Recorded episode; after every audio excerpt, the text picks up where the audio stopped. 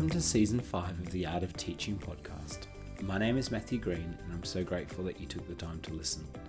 When I started this podcast at the beginning of 2021, I had no idea that the episodes and discussions would resonate with so many educators across the globe.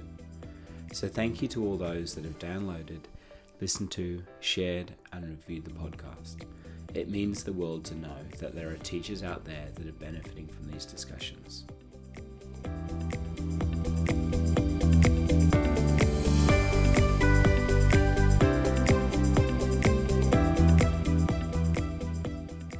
Today, it's my great pleasure to introduce you to the amazing Alex Wharton.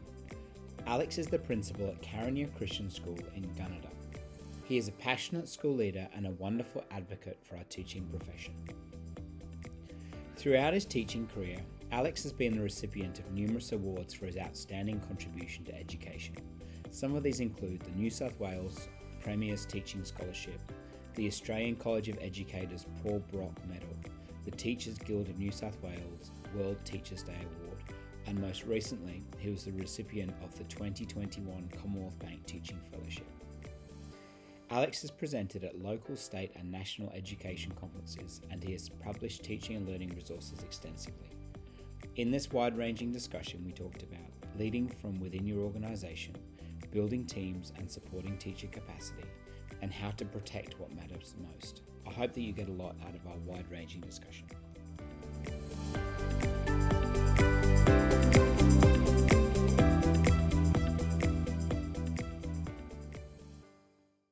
Alex, welcome to the podcast. Thanks so much for joining me. Where are you phoning in from?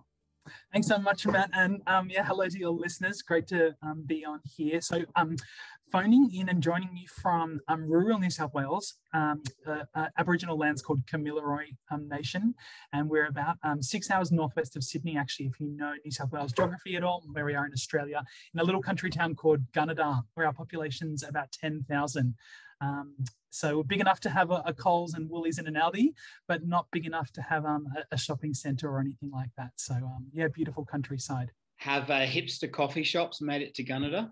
There's actually one, and it's a chain from Tamworth, would you believe? So um, there is, there is, we get a bit of a hipster coffee vibe, and they've got a big poster out the front which says "Smiles" and and, and coffee, and that gets a lot of um, yeah, the locals talking. So that's a good place. Fantastic. Speaking of uh, coffee, what is your coffee order? Yeah, I'm a large mocha man, so I love really sweet things, and um, and I wanted to include my size there as well because that's my go-to. Fantastic. So, like a bit of bit of chocolate with your coffee. That's right. That's right. Lovely, lovely. Uh, do you have an item that is still on your bucket list? I'd love to go and see the Eiffel Tower. I've done a little bit of travel in my time, some professional and some personal, and um, and yeah, I'd love to go to, to France. I've never been there. Paris, um, learned French at high school, and I've still um, got want to want to have the opportunity to practice it. Um, my high school French, and yeah, go and visit some of those amazing sites and culture. Fantastic, and uh, the Eiffel Tower is spectacular. Um, you've you've been yourself? I have. Um, I have. I've been a number of times. I was born in the UK, and so sort of Paris is just across the ditch. But I most recently went with my wife, and it was a freezing uh, Parisian winter night, and we were not prepared for the walk. And we had a number of fights in the back streets of Paris trying to find the Eiffel Tower. But once we got there, it was stunning. It is well worth well worth the trip. And at some point in the evening, it lights up spectacularly. So that was a really That's nice so way to uh, uh, break the tension in my relationship after I caused my wife to, to walk through the back streets of Paris.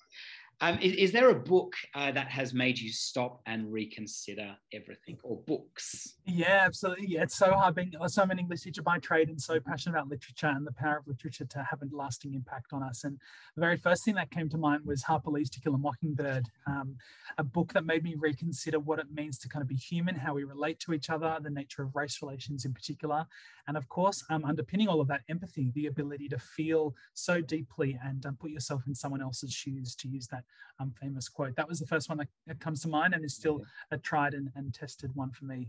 Amazing. Well, we uh, named our firstborn Harper after that um, after that uh, wonderful book, and it was a book that my wife and I read.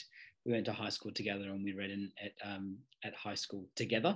And so, it is one of those books that has uh, has really transformed my life as well. I mean, my wife is Indian, South African, and so my children are the first sort of Australian born uh, members of our family, and wow. for them to be able to navigate what does that mean to be Australian? Mm. What does that mean to be mixed race? What does that mean to have parents of different identities? And it really made, it really um, opened my eyes to some of these issues that I've never um, had to, uh, and I've never encountered um, as a as a white male. And so I'm mm. so glad that you said that book. It's a book. I'm looking over at our bookshelf now, and it looking out at me. I think it's about time I went and revisited that. That's so good. And if you could have a dinner party with anybody, who would be there? Obviously, your lovely family. Uh, doesn't That's right. Up, yeah, doesn't take. Yeah, they go without without saying my beautiful wife Jenny, but also thinking like someone who I love thinking about leadership and, and learning. And so I put the Obamas down on my guest list, um, both both Michelle and, and Barack, and um, and also kind of thinking well leadership and then education. So maybe someone like Eddie Woo, who I've, I really look up to and is a great um, inspiration to me being an English lover, I couldn't go past Shakespeare, who I'd love to just pick his brains about the, the you know the richness of mining some of um some of those literary treasures which he's um left our society, of course, and mm. then bringing it a little bit closer to home. Um, I, I thought maybe the last guest to have around the table would be someone inspirational like Cathy Freeman, and I still um read uh, reread her, her autobiography that she's written about her story. Um, it's called Born to Run. And, um, and every morning when she was 12, she looked up at a sign which said, I want to be the world's best runner. And when she got up at 4 5 a.m. to go for athletics training, she looked at that. And um, yeah, I'd love to chat with her about that and her experience having an impact on, on me and the students that I teach as well. Amazing. Uh, I can confirm that one of, I've spoken to one of those guests, um, and Eddie Woo is everything you can imagine. he is wonderful and kind and generous and just a um, just a spectacular addition to our wonderful um, so. But I, I wouldn't mind an invite too if you can get Cathy Freeman, Shakespeare, the Obamas, and Eddie Woo to dinner. Sounds, sounds like a great joke, doesn't it? It's uh, sounds like the beginning of an amazing joke. Um, so, Alex, for those people that aren't aware, um, mm. what do you do? Uh, yeah. Where do you teach? and how uh, did you get to be in the position that you are now within your wonderful school? Yeah, so good. So, um, Alex Wharton's my name. Uh, I my current title and role is principal at Carinya Christian School in Gunnedah, so rural New South Wales, already, as I already acknowledged, and I'm actually a teaching principal as well. So, really, still um, see the value of our leaders and great teachers um, being in the classroom. So, I've got about a 0.2 teaching allocation uh, at the moment. Um, part English, but also kind of just filling in as well. You know, COVID's really affected our school quite significantly in staff shortages, as I know a number of our colleagues and listeners would identify with. And um, so I've been teaching out in the country for about four or five years now. I was um, born uh, in Sydney and um, grew up in Coogee on the eastern suburbs and the beaches there and went to school there. But really, my my love of learning kind of started from such a young age, where I would just I grew up in a household of books. Um, even got some families who family members who work in book publishing. And so, growing up in that love of reading and love of learning and curiosity really kind of set my trajectory up. Where I went on to study um, ancient history and in English literature at, at uni at Sydney Uni there and um, and then started to do a number of pracs, including taking a prac out in the country and saying, you know, I could really kind of give this country teaching a go and the lifestyle and the opportunities there. But my teaching um, really opened up uh, in Western Sydney in particular, in some um, less resource schools, some less reach schools there. And I was teaching in Western Sydney and the Hills area for many years. Uh, and then from there to the Northern Beaches, where I, I became a head teacher of English in particular and started to really find my niche after a number of years teaching and um, and really love leading, love working with other teachers, loving kind of that craft, that art of teaching, that pedagogy, but still also holding on to your passion and your, your specialization for your subject. And so I was doing a head teacher role for a number of years, and then um, an opportunity came up in Gunnedah and, um, and my wife is also a teacher. We were both thinking, how could we use our skills together uh, for a less resource, less reach place? And Gunnedah was the place uh, in the fact that the, the school that I'm currently working at, Carinya, was a primary school for many years. And then they were looking to expand because of the town's growth as well um, into secondary school. So I came on board and my title was head of middle school. So basically growing year seven from the ground up in the secondary and building that. We're up to year 10 now this year. And then after a number of years in the school, I, um, I moved out of the head of middle school role to um, the role of principal, which is where I'm speaking to you from um, today. Fantastic. How on earth do you manage to handle those dual, or not just dual roles? There's the role of leadership, there's the role of um, administration, there's the role of teaching. Like, have you always been good at working that out, or is it something that you've kind of grown into?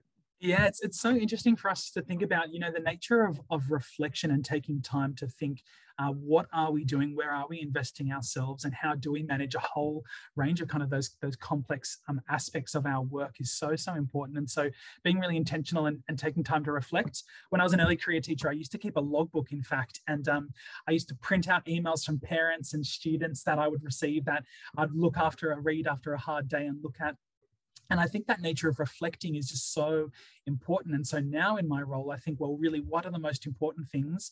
I have a, I have an attitude um, and a mindset, Matt, of people during the day and then paperwork at night. And so when my kids are in bed and I've got that hour or two that I, I choose to spend and, and kind of really focus on that admin time. But during the day when I'm at school, people I'm here to invest in, to teach, to walk alongside, to mentor, to grow um, including my immediate team, but also our wider school community. And, and being in the country community is such an important thing. And um, I really feel the support of that community behind me in my role as well. Wow. Have you uh, always been good at um, putting uh, people and paperwork into separate areas of your day, or is it something that you want to, or because I mean, yeah, great sounds, question. I've actually, um, I've actually, I've, I've made so many mistakes and so many fails over the years, Matt, that yeah. I've really had to learn my own rhythm and my own sync in that. And I'm someone who loves, like I already acknowledged, reading and information. So I read a lot of like self-help books, um, books around organization. There's a great book that I've just finished reading called Life Admin Hacks.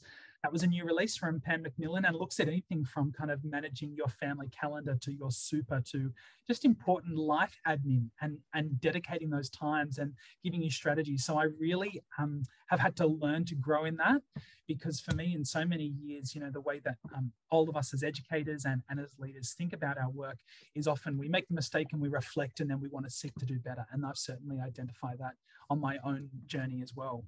Yeah, wow, that's so interesting. I, I remember reading a book by um, David Allen, a, a, classic, Getting Things Done, and um, he uh, it, that was the sort of the first book that I read that I thought, wow, I need to get some sort of structure and system in my life because there is That's too right. much coming in. And at the time, I was an undergraduate doing full time uni, which was three days a week and working a Saturday shift, and I thought, oh my gosh, I'm so busy. That's um, right. But life doesn't seem to get any simpler, especially when you introduce um, small children to the equation. Yeah, that's um, right. How on earth, Alex, do you um, uh, uh, how on earth do you bounce back? Like when things don't go to plan, where there's a mistake made, or when things don't run as smoothly as they should, how do you get back up and, and, and turn up to work the next day? Because it's such a great question, Matt, and so important for us to think about. In my classroom, I have a poster up and it says fail and it's an acronym and it says first that fail is first attempt in learning and um, of course, there's always a student who will sit in the class and say, that's all very well and good, sir. What about the second attempt? Then mm. is it mm. failure then? But I actually think, you know, I'm really kind of learning to sit with the mistakes that we make. I think that is so important using a metaphor for me of, a, of an elastic band, of being flexible. That's yeah. something I've really had to work at um, hard in my, my own leadership and my own reflection because I'm, I'm a highly sensitive person. I'm highly empathetic. I'm, I'm very relational. And I think um, you know the, the great work that happens in schools are done by you know it's all about relationships if you really think about the work of, mm. of what we do and um, and so I'm very sensitive. But I think also being vulnerable to feedback and to saying actually, you know what, giving yourself some space to grieve or to process that, yeah, you really did make a mistake, or you need to seek that person out to apologize. Having that space giving that giving that a name, and then I'm um, looking at looking at tomorrow as a new day and a new opportunity. I think is is really important because failure and making mistakes is a certain part of life. And unlike a social media post, Matt, where we can click edit and you know rework it and republish it, a isn't like that, is it? And um, I think about the mistakes I've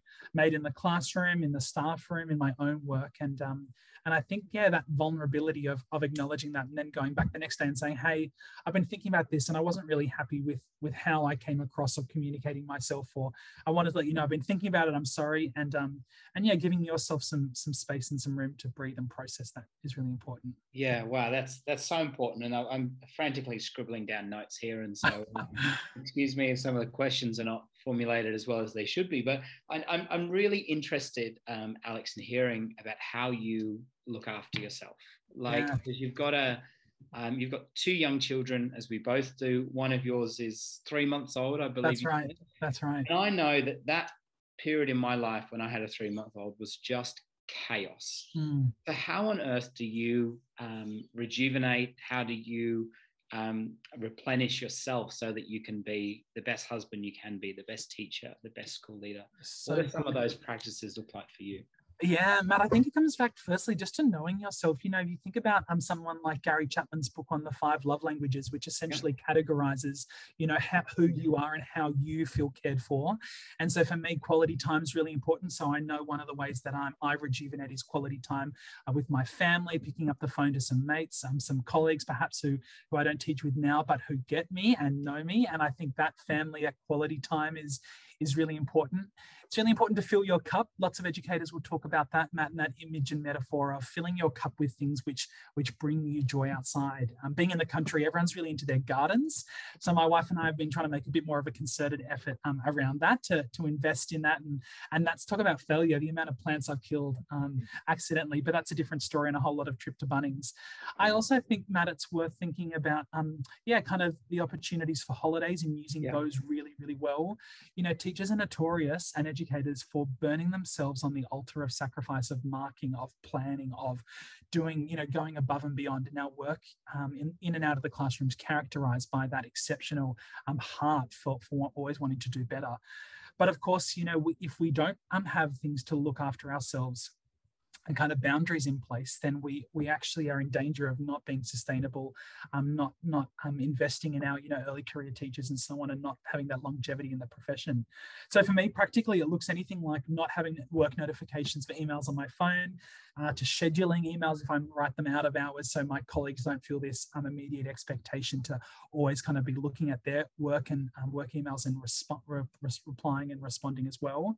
Yeah. I really use a lot of lists, Matt. So um, even just last night in, in preparation for this, for I this love a list. with you. This I've got amazing. so many yeah. different lists, and I have lists of about lists. Yeah, um, even in preparation, Matt, last night, and thinking about this chat and, and the excitement, and thinking, ah, oh, you know, maybe I've got this story or this opportunity to share and and um, I have post-its just beside my bed, and all I do is just chuck it on a post-it, and then Amazing. the post-its kind of become on the fridge yeah. to then the fridge onto the list, and got to-do list apps and all sorts of things that that help me manage that. So, what is um, now? This is great. This is getting really to the granular here. So, what is a to-do list app that you currently use? Yeah, the best one that I would recommend. I've used lots of them. Anything from the built-in apps in the in the mail clients of Gmail and Outlook. The best one I'd suggest is called Trello. T R E L L O. It's an it's a cloud-based one. There's also from the App Store.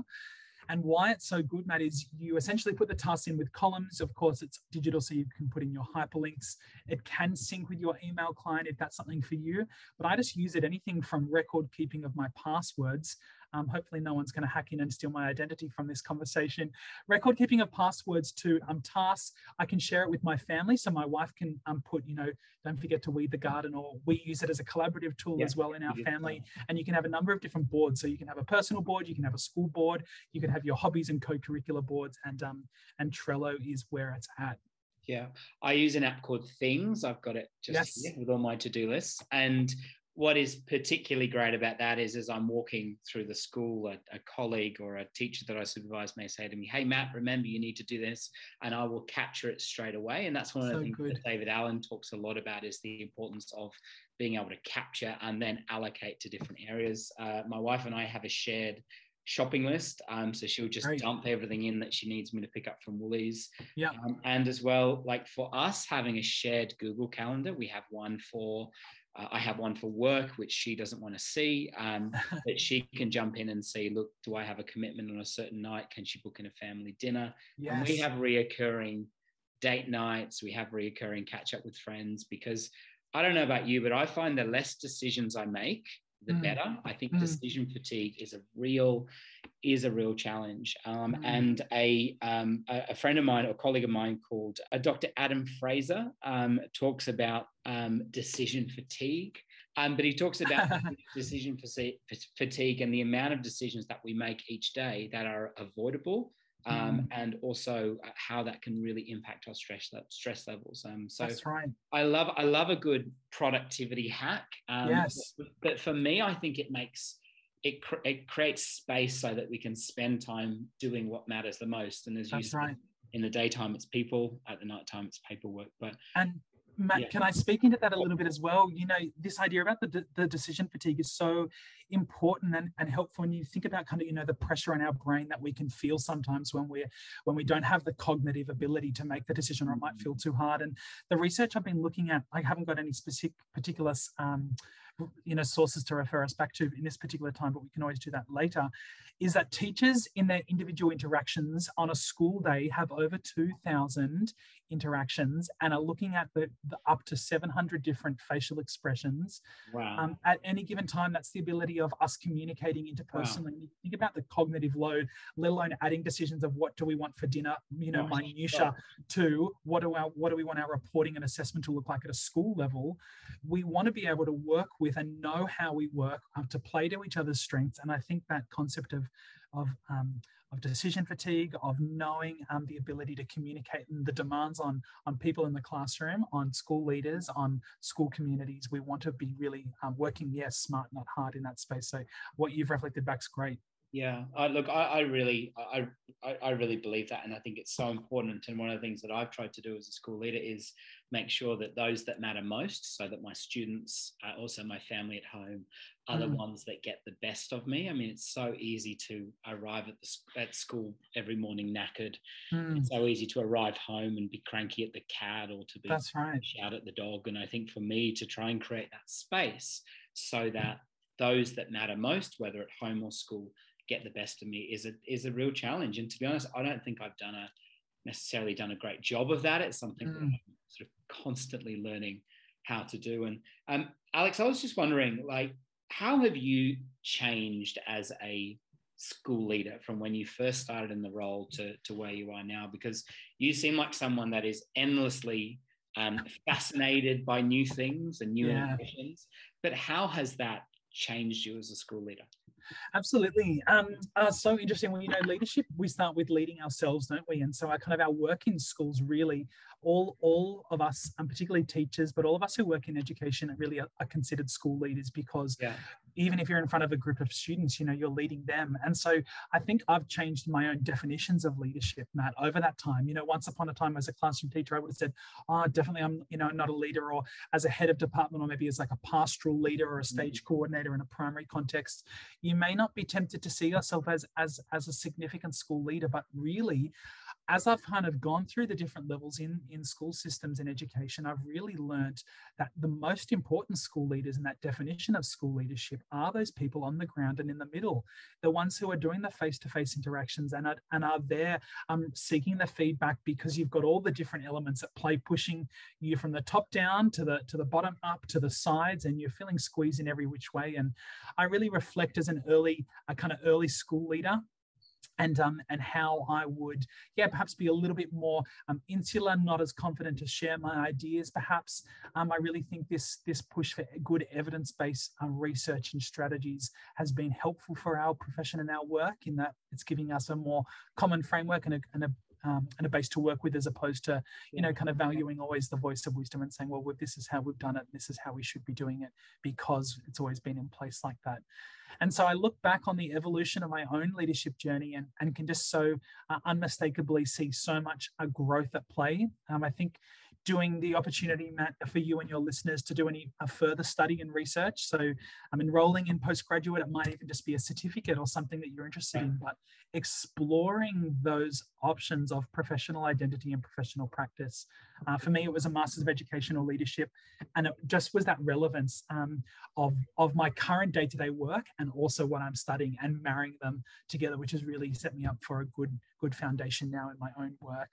Um, yourself, Matt, you've done research and reading and um, kind of own professional work yourself. Yeah, definitely. I Um, mean, I um, I'm pretty sort of obsessed with that sort of stuff. I mean, I did my masters in instructional leadership down in Melbourne, um, and when I was when I enrolled in the course, I had no kids. Um, I wasn't in a leadership position. I wasn't in a leadership position, and I was sitting in this room full of principals and through full of assistant principals and directors, and I felt completely out of place, completely intimidated. and I felt like I speak about imposter syndrome. I felt like I shouldn't be there at all. Yeah. Um, but for me, that process of firstly getting out of my New South Wales bubble. I love New South Wales, but we all have an accent. Um, and uh, yeah, and so to go down to Melbourne and to do some really intensive study and really look at, at theory and practice for me was transformative. I mean, Mm. um, I'm currently doing um, some online professional learning with my school and looking at doing a, a graduate certificate through Harvard Online, which is looking at Wow. school leadership. And so to answer your question, I'm constantly um, thinking about how I can be I guess, a more self-aware leader. That's right. Um, and I think I think we should. I think we have a responsibility to do that. Um, Mm. For me, um, I'm also really passionate about making sure that the the research that I learn about in university and the things that I read about, I actually have time to implement in my classroom. Because Mm. um, for me, keeping those keeping a foot in both camps, I think is incredibly important. And I'm so grateful. I mean, we both uh, um, are involved outside of um, uh, outside of school in, in a volunteer capacity, and I get to. It's really wonderful to get to work with people um, and to get to motivate them when when money and pay and position isn't a uh, isn't a thing. That's And right. so to get to do that for me on the weekends is is, is hugely um, hugely rewarding.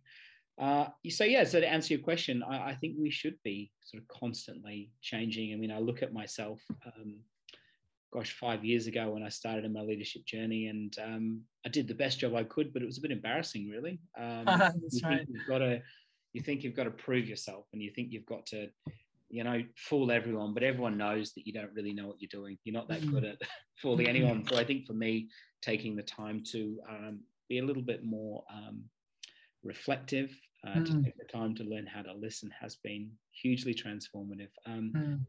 yeah. Do you look back on your first sort of years as teaching as a, a as a practitioner and think, oh my gosh, like if I could say something to that teacher. Um, Yeah, that's right. Very much so. I- Um, I reflect on that as, as such a formative time, Matt, because yeah, those early years, you know, um, if you're if you're not supported by a good mentor and by kind of you know that that professional learning and that resource, we do see that those levels of of early career teacher attrition really tapering out. And um, and for me in my own class, particularly being kind of a secondary um, secondary trained teacher and not being much older than my students. Um, in year 11 and 12 when i was teaching that I, I remember thinking i was kind of one one or two lessons ahead from from time to time across that that stage six topic. But then i think about the amazing teachers that i'd walk into the staff room and say what are people like how are you approaching this lesson asking questions being curious um, having the confidence to say that i actually need some help and i would love some um, benefits here Yeah. um, you know the collegiality that comes with that sharing process and then of course the if anyone's had the opportunity to supervise prac students for example Yeah. you know that that mutual beneficial um, relationship and and coaching community that that Yeah. happens is just so rich yeah, so important. And how do you like practically as a school leader? How do you sort of build that vulnerability and that collaboration into the culture of your school? Yeah, one thing that we've done at my school in particular is is around professional learning communities, and so giving teachers who are interested in a particular um, kind of topic the opportunity to do some action research to meet quite regularly and to create space in the timetable uh, to resource that well, so that they've got those opportunities. And and our PLCs have ranged anything from kind of looking at the relationship between academics and behaviour to initiatives around Aboriginal education, which is important Mm, in our school context. We've got 19% Indigenous students in our yeah, community wow. Um, here in Gunnedah, uh, to other kind of aspects, Matt, of, of kind of teaching and learning and, and saying we want to create cultures of collaboration. We want our leaders to lead with great authenticity. Um, you know, you talked about leaders being being self-reflective and that word agile comes up, you know, being being flexible, coming back to the rubber band metaphor. And I think, um, you know, for, for school leaders, and that includes teachers who are leading their students, to lead with um, to lead with their heart that work of being vulnerable, of um, saying I'm going to try something and it may not work, and that's okay. But we're in the business of of making a difference, and if it, I think it's got potential to have educational benefit, then it's Mhm. worth me looking a little bit silly or Yeah. trying out this new strategy. And um, and I think we want to create that culture of curiosity, of trying, of um, wanting to yeah maximize teaching and learning whilst also maximizing social and emotional outcomes in our students as well.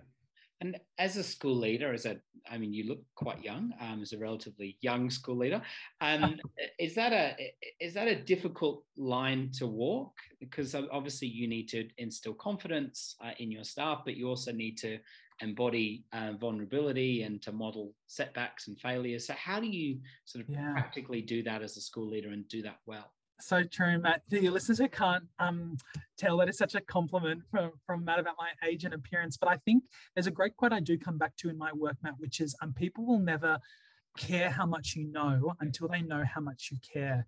And so you could, we've got, you know, our teaching workforce is made up of career changes of really experienced people from corporate worlds, for example, but new to the teaching profession. And and I really think, well, by leading by example, by, by having relationships at the fore of your work, students won't learn in your class um, unless they feel safe and supported. And your colleagues, for example, won't learn at a staff meeting um, unless they're feeling kind of heard and valued themselves. And so, being mindful of all these factors, I think I'm um, leading by example, being willing to listen and take that feedback on board.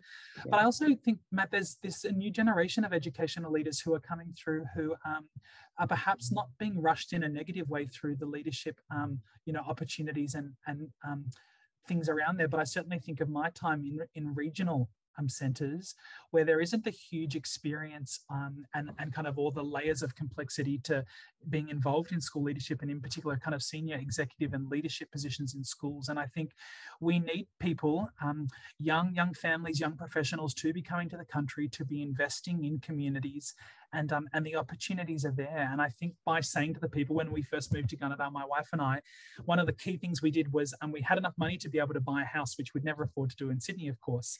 And the community was so shocked. They were like, "What? You're not here for six months and then going back to Sydney? You're not just going to kind of give this a go, this teaching a thing in the country?" And I said, "No, we're here to invest for the for the long term. We're here for the foreseeable future, and want to develop deep roots and that was so countercultural to so many other people that had come out and um, you know the move with covid of course and the pandemic has seen a lot of people flexibility of working from home some more city um, people moving out towards regional centers and i do think showing that you're here to invest and that you're genuine and authentic and um, and showing people that you that you do care they'll come on that journey with you um, regardless of yeah of your of your age or perhaps appearance and i think coming back to that authenticity that you don't know you don't presume to know all the answers um, but yet you want to learn and you want to do a good job and people will see those good intentions yeah you know yeah. i think for your own work matt if you look at this podcast and the impact that you've had in in your time in, in, in and out of the classroom as well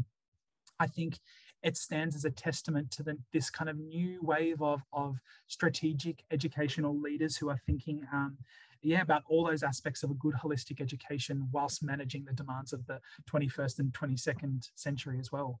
Yeah, uh, thank you, thank you very much. And and look, I think it is a it's a really exciting time in history to be involved in such mm-hmm. a wonderful profession. I mean, I I love change. Um, I haven't always. Um, I think I've got better at sort of dealing with it. Mm-hmm. Um, mm but it is at, at, at, a point, and we'll talk about sort of COVID and the implications of that in a moment. But I think it, it, these last couple of years have caused us to question so many things that we thought were unquestionable uh, in education, and I I like that, but I'm also sensitive that it can cause a lot of um, can cause many challenges for people mm. that aren't uh, aren't used to change and challenge as much.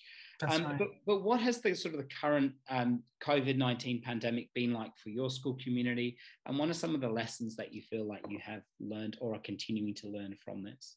Yeah, so good. Such a good question, Matt. I think um, being in, in regional New South Wales and rural New South Wales, we've seen these later waves and impacts of COVID that the metropolitan states, our uh, cities around Australia have mm. um, felt quite early on. And so I think kind of this staggered implementations actually given us a bit of an advantage to be able to look at our, our colleagues in the metropolitan centres and say, how are you approaching this? What should we be doing? And that sense of unity and, and being able to learn from each other. Um, now that the pandemic has spread, of course, and it's um, really quite universal in its impact, our school's been, um, yeah, affected and our school community's been affected quite significantly um, with staff shortages. I acknowledged that earlier, um, not only directly with kind of vaccination mandates and political agendas there, Matt, but to be honest, just the impact of teachers getting sick. And in the country with a lack of uh, good quality um, medical resources, a lot of people uh, travel up to an hour to Tamworth to, to access anything from you know GPs to, to quality um, significant kind of hospital um, resources there. And I also think for our student population, um, being a small school, we really feel the impact when some of our our school family are missing, and um, and that's had ripple impacts in the community in how we relate to each other, how we do teaching and learning in a quality way. And I think some of these lessons that are emerging is, is really the flexibility of our students and, and how uh, impressed um, I am and my colleagues at, at, at, their adaptability. And I think of anything from teaching lessons over Google Meet, which is our platform that our school uses as a part of the Google Suite, um, where you'd be teaching students and they'd be sitting in the middle of the paddock uh, on their quad bike, uh, doing their maths outdoors because that was where they got the best reception. Wow. And that that dedication, that determination to say, I value my learning and I want to honor what my teachers are doing and investing, continues just to uh, bring great joy and smiles to to um, the teachers, to our schools. But I also think the lessons coming from it in terms of a pedagogical sense, Matt, and the opportunities to really uh, look at anything from hybrid models of teaching and learning to uh, using technology more intentionally has been something which is um, which has yeah kind of propelled our our profession as a whole forward uh, quite a number of years. Um, that of course we were always heading in that direction inevitably, but it's actually kind of propelled it a little bit more intentionally uh, sooner rather than later. And so the biggest mistake I think all of us can be making from this pandemic and, and teaching uh, and learning is to go back to how we used to do things because things won't won't operate in that model and style anymore. And so really, what are the gems that we want to take away in terms of pedagogy and practice? And um, and yeah, the nature of that in a rural context just kind of adds even more flavor to the discussion. Yeah, um, Alex, I'm fascinated by that about how, um, and if we sort of bounce back to what is uh, familiar, yes, used to, and I I hope that that is not the case. But um, what are some of the things that um, that you are going to keep in terms of great teaching practice and part of your great school community as a result of the pandemic? What is yeah. will not change? So um, anything for like I kind of come back to kind of communication, anything around a good, clear messaging. So our school was able to use anything from video conferencing to mm-hmm. recorded video messages from staff to communicate that home to families. And that was something which was really, really positive. So Matt, communication, I come back to the sense of community using the language of um, community of learners. So saying to students, we're all trying something new. Your teachers are doing something new here, uh, but we're this community of learners and, and community of educators and practitioners but um, who are kind of teaching each other. And you'd have these most amazing students where you'd have uh, the most amazing moments where these students would teach you while you're in the middle of your Zoom or video conferencing lesson and say, I wanted to share this PowerPoint that I've done with the class and look at these tools that I'm playing around with. And that that community of learners is so special and um, and regularly, yeah, being encouraged by that to bring that back to the classroom, bring that back to our schools of, of that collaboration. So we've talked about um, community and we talked about communication. And maybe the last thing that we'd really want to keep, Matt, I think is this opportunity for um, differentiation, for really being able to meet students where they're at. And of course, with the pandemic, we saw um, lots of families struggle with access to, to classwork, to parents kind of taking on, or, or they're doing their best attempt at homeschooling but of course nothing really can can come close to the work of a qualified educator in front of students. And so i really do think kind of thinking about our teaching and learning frameworks in schools and saying how can we really leverage these using digital platforms and digital tools to really differentiate to where each student is at and if we look at kind of the future of NAPLAN testing and some of those um, higher stakes testing that using online platforms and things like differentiated assessment tools, and if you get a question wrong, instead of kind of progressing on with the packets, actually taking you back to really build your understanding, those are the things which I'm so excited about uh, for my children's education as I continue to be in, in education and teaching for the longer term as well. Yeah, I think that's so important. And uh, is there anything that you are not going to do anymore that you used to do before the pandemic? Anything yeah, I, I think I think we've really learned, that, haven't we, that um, the over reliance perhaps on on the worksheets on pen and paper as the only tools for writing, on as the only tools for creation, um, has has really been thrown out and really been challenged in lots of ways. And whilst we've we talked about decision fatigue earlier in our conversation, whilst we're hyper aware of Zoom fatigue and screen time and balance, balancing all these expectations, I really feel that as a society and as a profession, we've opened up much more power in leveraging um, the use of, of technology uh, for good.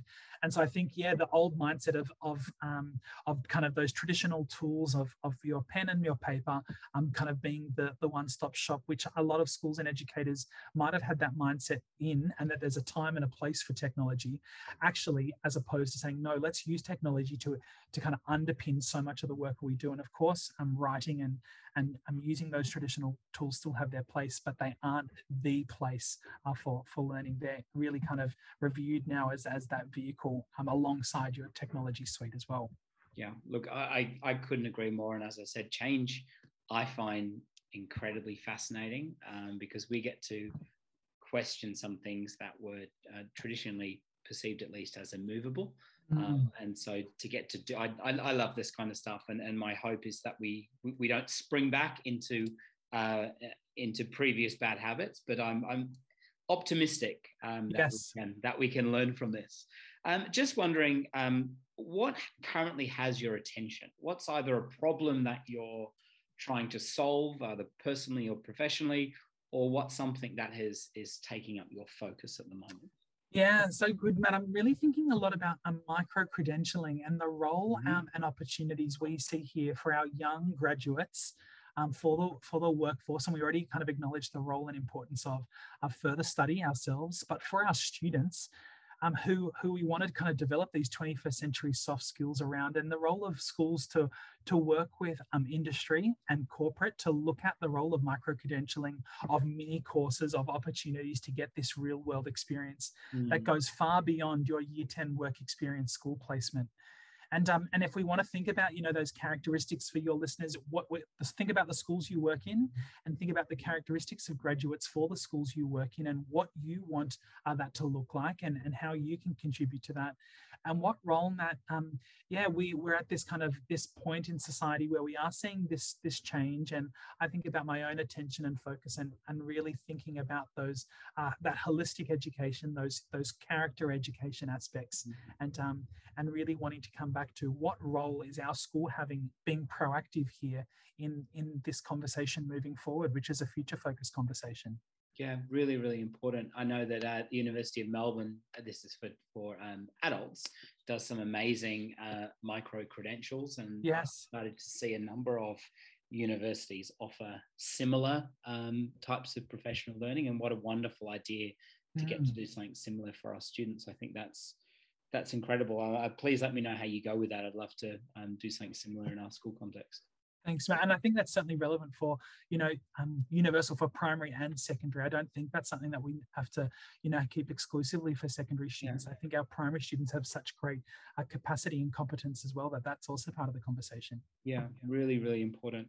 Um, just a couple of closing uh, closing questions, Alex. Um, I'm particularly interested in what makes Carinya Christian School such a unique place. Yeah. Um, obviously, uh, it's a faith based school. Um, That's right. So, what is it that makes it such a special um, lighthouse in the community? So good, Matt. It is a lighthouse. That's it's we're in this beautiful building that's 1899. It was when it was first established. It's got chimneys and these huge kind of uh, Federation style um, classrooms in, in in the primary part, and then our secondary part's got this new redevelopment. But it's so interesting that because we come back to three pillars for Carinya Gunnedah, and it's Christ community discovery. And so obviously you've kind of acknowledged already the faith-based side in in Christ and, and Christian um, faith and under and teachings underpinning all that we do but you've got also kind of sitting with that alongside that community and discovery. And so for a small town to have this kind of influence and input in the community where we're physically located, I hope you and your listeners will come and, um, and visit one time. We're right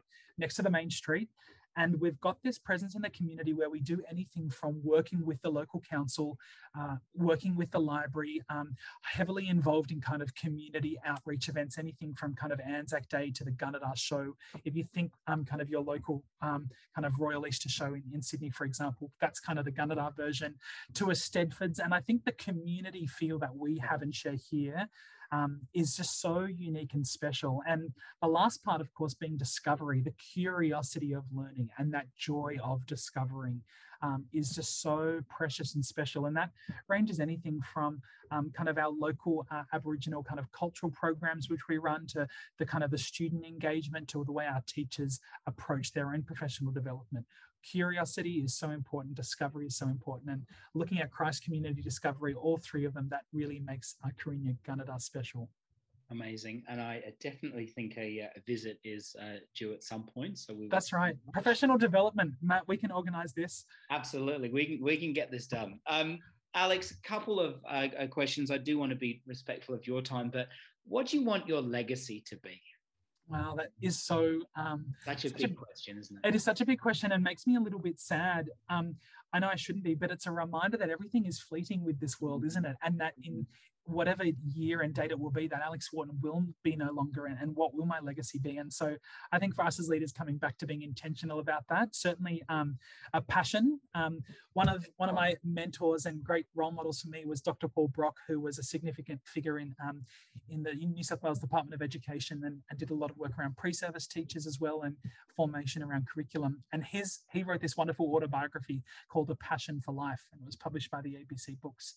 And in his autobiography, he comes back to this word passion. And, and, and it's peppered full of literary allusions, so right up my alley. My, my alley. but teachers um, are, are really, you know, we're passionate, Matt, but for my own legacy, the the memories which I have as a student aren't what the teachers taught me in terms of the content knowledge. It comes back to how passionate they were about mm. about me as a learner, about helping me on my journey about their subject. And so um, students and, and people who I've worked with may not remember me um, or I don't necessarily want them, my legacy to be one uh, where, you know, they come back to always about the professional subject knowledge, but actually that, that passion is so important to the work of, of us in schools, um, in education institutions and organizations. Um, and it comes back to that, that art of teaching, the title of your podcast, that what we do um, is really the business of shaping and changing lives. And the legacy uh, for, for more passionate educators to continue to be remembered is certainly something that I want to keep investing in. And if that means one of your listeners seeks to approach something with a little bit more passion or a little bit different um, as a result of listening, then our job here is done.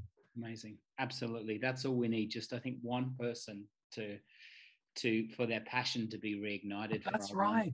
That's right. That's right. I like I am aware of the challenges that we have. I get yes. it, but I'm also silly enough to think and optimistic enough to think that we can truly make a difference, and we do do that. That's and right. I am so grateful that you would um, take the time out of your holiday to uh, to speak with me. Um, and my hope is that so many teachers are listening to this on the, the hectic commute to sit through Sydney traffic or throughout wherever they are in the world, and they get a little bit more passion and hope and excitement for our job because it uh, it it truly is a privilege. I'm I'm aware it that is. every single day um, in my school, hundreds of parents give their kids a kiss on the on the cheek and say goodbye, and they trust us yes. to do the best job we can. And That's what right. a i've got young kids you've got young kids and to hand them over to somebody else yeah. even for a short period of time is it's a it's an incredible privilege to be the recipient of those those that's right um, it's so good mate you mentioned the word trust there that's so important parents are trusting you know their children their most important really kind of possession if we can even use that term their mm. most valued thing to us as teachers the professional trust that we need to trust each other of, of the work that we do, let alone asking and advocating for, you know, politicians and society to trust teachers and reward yeah. them and, and acknowledge them for their work.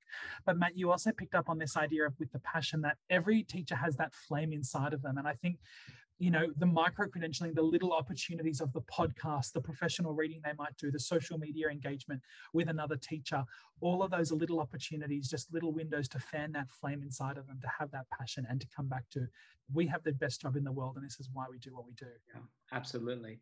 Um, alex what advice would you give to someone uh, who is considering embarking on a career in education yeah, absolutely. Um, firstly, I'd say I'd say do it. You know, keep keep considering, keep asking questions. Uh, write down all the things that you think you can contribute and that why you might like to do that because there'll be plenty of days in your teaching journey where you'll say why on earth am i doing this and have i made a really big error but we all have those days and and i also think kind of surrounding yourself early on with like-minded professionals whether that be your friends from your pre-service teacher days as you journey through uni there but having that tribe that network of people who get you who are your support people um, the professional development even the podcast this one yeah. um, as a case in point being so important but do it. We need good teachers. We need passionate professionals. We need competent teachers. And i think you know the future of of australia and the world indeed relies on good teachers. And so you could not be doing anything more important. Yeah absolutely. And what a what a wonderful place to start to uh, come to a conclusion of our discussion. And Finally, where can people find out more about you? How can they stay in touch with the one? Yeah, absolutely. Um, so uh, via email is one opportunity, um, agwharton at gmail.com. I've also got a Twitter handle um, at whartonag, which is most of my last name, W-H-A-R-T-O-N-A-G. Um, I'm on kind of your usual LinkedIn and other opportunities, and I've kept blogs from time to time, Matt, but nothing's been sustained um, that I can link people to. But I'll just put put my name in Google and, and my details are, are there. I'd love to connect and reach out and, and think how I can support you. Well, I'll make sure that all of those details are in the show notes. Um, Alex, thank you so much for taking the time. It's been a huge privilege, um, an incredible opportunity to get to speak to you. I hope that you get some rest thank before you, the craziness of the school term, but uh, I can't Likewise. thank you enough for your time. Thank you so much, Matt. And thank you to the listeners. Keep keep up the amazing work that you do.